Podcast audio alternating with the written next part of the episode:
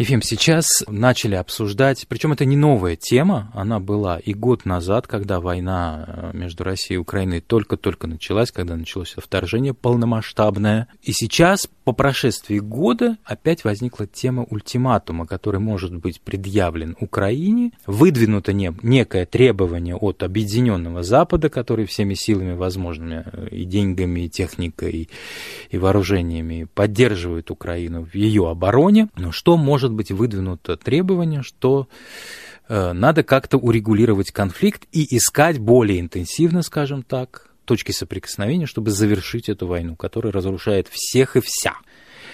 Почему вдруг? И реально ли это? Может быть, это просто спекуляция того же самого Билда, на котором это появилось, немецком. Действительно, какое-то время назад немецкое бульварное издание «Билд», бульварное, оно достаточно серьезное в смысле переносимой информации, выступило с заявлением или со статьей, где описывались пока закулисное усилие дипломатов Франции и Германии достичь взаимопонимания в вопросе о том, что делать с Украиной. Смешна сама постановка вопроса, честно говоря, поскольку она предполагает, что Франция, Германия, любое другое государство может решить, что делать с Украиной, с третьим достаточно сильным, самодостаточным государством, как Украина. Так вот, по информации, которую опубликовал Билд, западные государства могут до конца этого года, в частности, мы имеем в виду прежде всего Германию и Францию, говоря о коллективном Западе, это далеко не весь Запад. Это лишь часть так называемого старого света, то есть Западной Европы. Так вот, по этой информации, они могут подождать до конца года, и если к концу года, надо так понимать, осенью этого года, не будет значительных успехов украинской армии на фронтах, конкретных фронтах этой войны, то они могут прийти к выводу, что дальнейшее сопротивление становится бессмысленным, без готовности Украины начать переговоры. Условия переговоров не обсуждаются. Но ведь, повторяю, и Германия, и Франция могут высказывать всего лишь свою собственную точку зрения. Она всего лишь одна из многих возможных.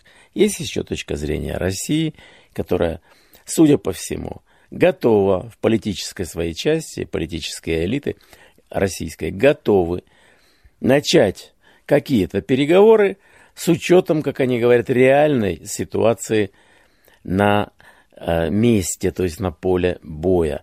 То есть, иначе говоря, они начнут переговоры с прекращения огня, двустороннего прекращения огня, с тем, что украинская сторона будет вынуждена считать отправной точкой, точкой отсчета, нынешнюю ситуацию на фронтах. То есть, фактически заморозить или признать за Россией право как бы оккультуривать территории, занятые уже в 2014 году, Донбасс, Луганск и Крым. Плюс территории, завоеванные недавно и присоединенные по праву сильнейшего к территории Российской Федерации. Это Приморская полоса, Приазовская полоса, если хотите, включающая такие административные центры, как Мариуполь, Мелитополь, Херсон. Херсон, занятый украинцами, включен по закону об аннексии, включен в эти якобы российские территории. Обратите внимание, это только начало, отправная точка.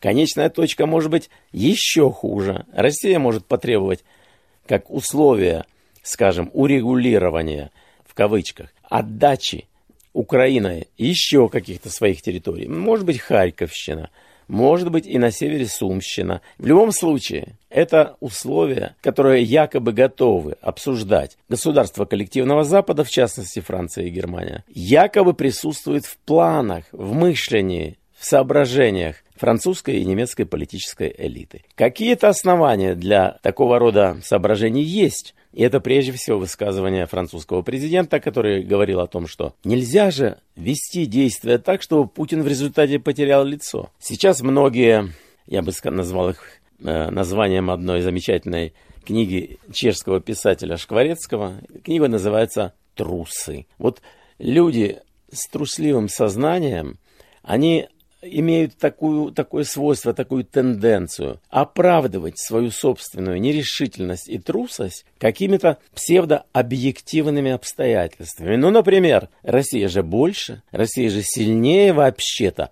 значит, давайте признавать ее право на какие-то территории, которые она считает спорными, а мы вынуждены считать их российскими. Это отвратительное свойство, оно всегда подводило народы, любые, поскольку оно подводило их к мысли о том, что правда в силе. Кто сильней, тот и прав, у того и больше прав. Вот так. В результате, собственно, к этой мысли сводятся любые соображения о том, какова реальная сила отдельных воюющих сторон и так далее, и так далее. Надеюсь, что Украина не поддастся этим соображениям и будет продолжать настаивать на принципиально другом принципе международных отношений, а именно, что существуют какие-то оговоренные международные нормы, приступать которые ни в коем случае не дозволено, тем более силой их менять. А Россия пытается ведь грубой силой поменять эти нормы. Одна из таких норм – это неприкосновенность границ, международно признанных. Никто не признал никакое завоевание, повторяю, ни одно территориальное расширение России международным сообществом не признано. Ни Донбасс, ни Луганщина, ни Крым, ни одно государство мира, за исключением полных уже изгоев, а так в остальном не признал никто. И еще раз подчеркну, что завоевание России на Украине не признало ни одно государство бывшего Советского Союза. Вот что пикантно. Даже Белоруссия. Ближайший союзник, а фактически уже член семейства Российской Федерации, или, скажем так, Союза Белоруссии и Российской Федерации, даже Белоруссия не признала этих завоеваний, не признала Крым российским. Что же говорить о других государствах? Так вот, все эти разговоры сводятся к одному. Предаст ли коллективный Запад Украину и ее интересы? Заставит ли ее подчиниться? Это, если бы это произошло, это гарантия постепенного исчезновения коллективного Запада как такового.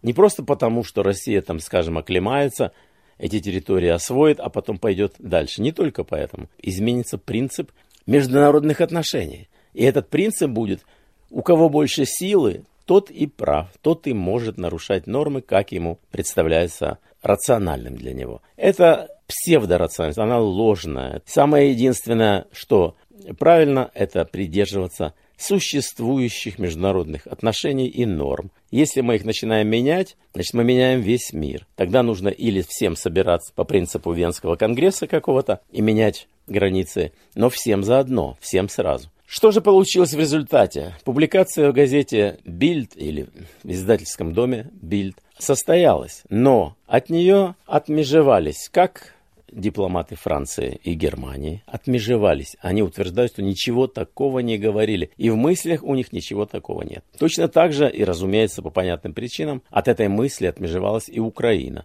заявив, что никогда ни на каком международном форуме она подобных соображений не слышала. То есть, кому нам здесь верить? Изданию, которое подхватывает некоторые коридорные слухи, коридорные разговоры, где, конечно, можно предположить, что какой-то из низших чиновников может что-то такое придумать, предположить, объяснить свою усталость от русско-украинского конфликта. Может быть, реальность пока такова, что таких планов у коллективного Запада официально нет и, как говорится, не предвидится. Потому что, во-первых, до осени этого года ситуация на фронтах может действительно измениться радикально. А даже если бы она не изменилась, это не причина менять все наши международные нормы, законы и правила. Ну, было бы странно, если бы вдруг появились подобные реальные какие-то официальные заявления по этому поводу, то мы сразу бы могли констатировать, что мир забыл о Мюнхенском сговоре. Просто прямая параллель, на мой взгляд. Никого уступки никогда не остановили. И знаете, что интересно, Антон? И в том случае находились, да и сейчас еще среди историков можно найти отдельных таких межеумочных профессионалов, которые начнут вам рассказывать, что существуют ведь какие-то сильные обстоятельства, когда можно и согласиться с уступкой территорий, поскольку Чехословакия, как говорят они, не могла особенно сопротивляться. Вообще, кто сказал, что сопротивление решается на аптекарских весах соотношения сил? Аптекарские весы в данном случае измеряют только соотношение силы воли, силы духа. И это, кстати, измерение не в пользу России, а в пользу Украины. А остальное – дело наживное. Мы знаем, что, скажем, украинец, уверенный в правоте своего дела, будет биться в 3 раза лучше, удачнее и с творческой компонентой, чем его мобилизованный российский, по несчастью, друг. Параллельно с развивающейся дальше войной происходит и перестройка экономических связей в мире. Европа себя отрезает от длительной, многодесятилетней, скажем так, зависимости от энергоносителей, поступавших из России. Ищутся новые рынки сбыта и рынки получения того или другого сырья. Все то же самое, как бы это. Я в данный момент переношусь в Чешскую Республику. Министр иностранных дел Чехии в настоящее время находится в Индии. Что мы можем прочитать из этого? Вообще-то Индия, как страна, переживающая поступательное, восходящее развитие, я бы сказал, во всех отношениях, в частности, в области вооружений и в области финансово-экономической, это страна не Япония, но она тоже является страной восходящего солнца. Солнце или звезда индийская восходит. Это совершенно очевидно.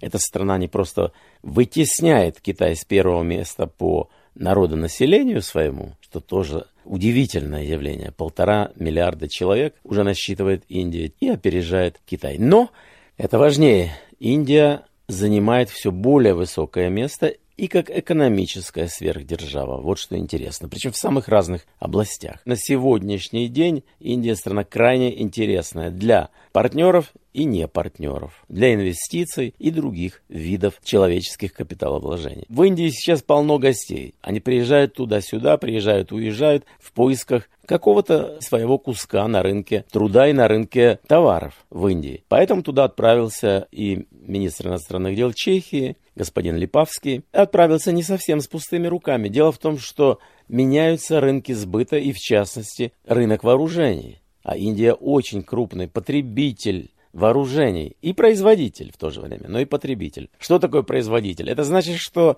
Индия производит вооружения, но часто в партнерстве. Это очень большой шанс для других предпринимателей и фирм крупных. А Чехия все-таки всегда была страна-экспортер вооружений, оружия самого разного вида. Стоит, может быть, для несведущих слушателей сказать, что в Чехии практически производится весь ассортимент вооружений. От табельного оружия, там типа пистолетов, до самолетов. Чехия производит самолеты, легкие истребители, легкие тренировочные самолеты, но достаточно представлены они на мировом рынке вооружений. Так вот, министр иностранных дел Чехии, не скрывая того, сказал, что Индия сейчас находится в поиске импортеров, то есть импортеров в Индию, поставщиков оружия или частей, запчастей для производства вооружений. Этот рынок открыт. Россия при всех своих амбициях этот индийский рынок не удовлетворяет. И Индия сверх того еще пытается сохранить некий баланс, чтобы не попасть в одностороннюю зависимость от той или другой державы.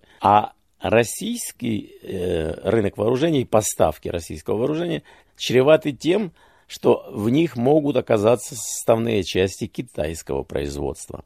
Что же получится? Китай вековой недруг Индии, скажем так. Он не является в представлениях индийских руководителей партнером, а является конкурентом-соперником. И вот Индия боится импортировать российское вооружение отчасти потому, что она не хочет тем самым помогать развитию Китая.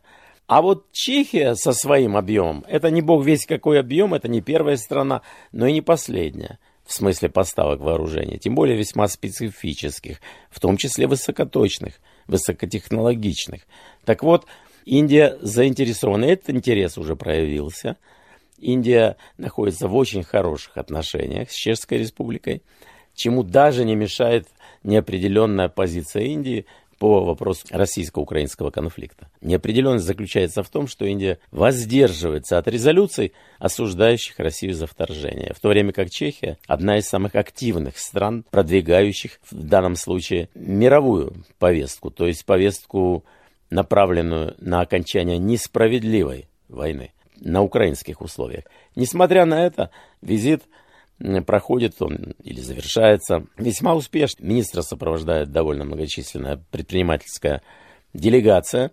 И, судя по первым цифровым данным, визит успешно отмечен заключением большого количества новых договоров о поставках не только вооружений. Я акцентирую вот эту область, но на самом-то деле идет большая деятельность по укреплению торговых связей и в других сферах, не обязательно военных. Ну, например, Чехия является одним из крупнейших поставщиков автомобилей «Шкода» в Индию, на индийский рынок. И, что более любопытно для несведущих слушателей, и автомобилей грузовых типа «Татра», поскольку «Татры» являются не только высокопроходимыми, но и по традиции у них другая система охлаждения двигателя, воздушного охлаждения, что в высокогорных условиях Индии оказывается особо выгодным и нужным индийцам. То есть идет развитие сотрудничества по самому широкому спектру товаров.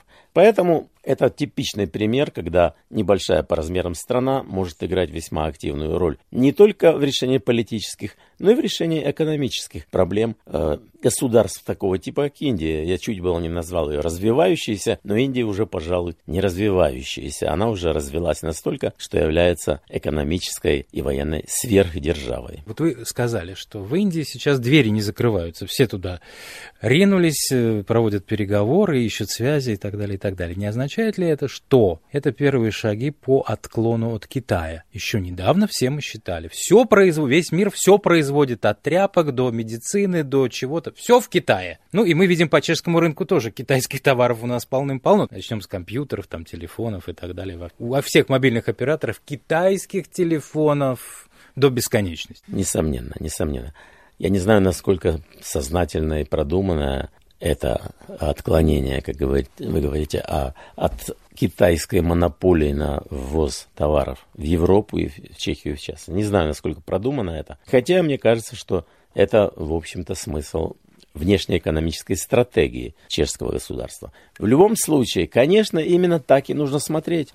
Да, Китаю удалось захватить рынки Европы в большом количестве, да и большая доля производящихся товаров имеет китайское происхождение. Кстати, попутно замечу, что все обратили внимание на то, что российских товаров на европейском рынке практически нет. Вообще их очень трудно даже придумать и назвать, кроме сырьевых, кроме энергетических, сырьевых, там древесина какая-нибудь. На корню срезаются леса и продаются в Европу, где они уже потом обрабатываются и так далее. Сырье разного типа, редкие металлы. Вот все, что Россия продает, поставляет в Европу. Индия же, там высока доля добавочной стоимости, вложенного труда, человеческого труда. Индия, будучи страной с ограниченными природными ресурсами, она все-таки продает и поставляет готовые товары, то есть где уже вложен человеческий капитал. Это колоссальная разница. Да, европейские страны видят в Индии